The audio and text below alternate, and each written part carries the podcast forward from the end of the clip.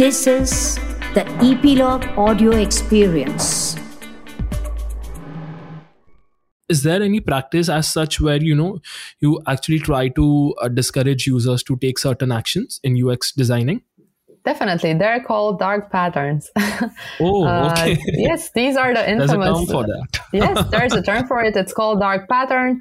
It's something that many products employ in order to uh, reach their. What, what I think happens is like they have some internal KPIs which are not the health or the benefit of the user, but are like usage, how many users we have, uh, how many, uh, like lowering the unsubscription rates. And this is what we need Ah. to do. And so we just don't give the user the option to unsubscribe. That's how we lower the option, the, the, the number of, unsus- un- of unsubscription. So I think, uh, dark patterns are something that what I'm, what I'm actually quite optimistic about is that the, the, the, the users, the industry, the people are becoming increasingly aware of these dark patterns and they're starting to call them out. So I've seen a lot of Oh. posts on LinkedIn, on Instagram, pretty much everywhere of people like calling out products that uh, employ these practices.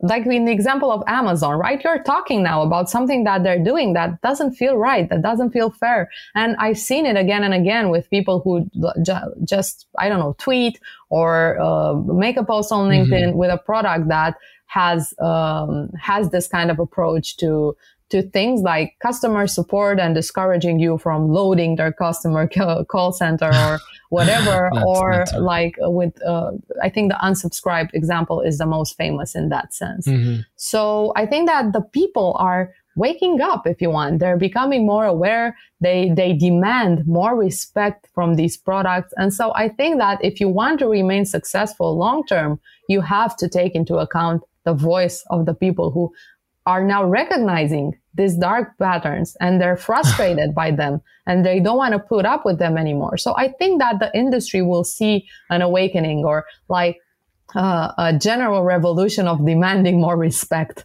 Products need to be respectable to their users, and uh, using dark patterns is definitely not the way to do that. So, um, yeah, I think that we'll see less dark patterns in the future. And they can come in many shapes and forms. They Mhm. can even, I don't know, have this, uh, um, sense of urgency, or you can even see those on, um, on booking.com if you've ever used the platform. They have a lot of screaming messages at you like three people are looking at this property at the same time.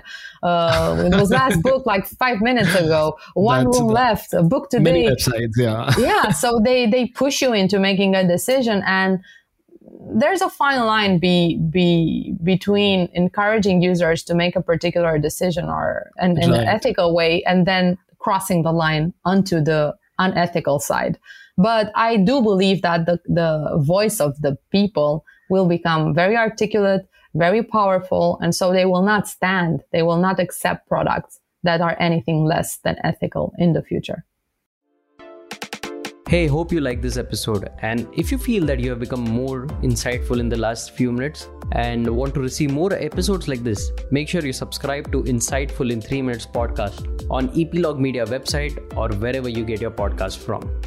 Remember, wisdom grows when you share. So be a good netizen and share this episode in your network. Also, this episode has been clipped from the larger episodes on Epilogue Network. You can catch the complete episode with the link in the description.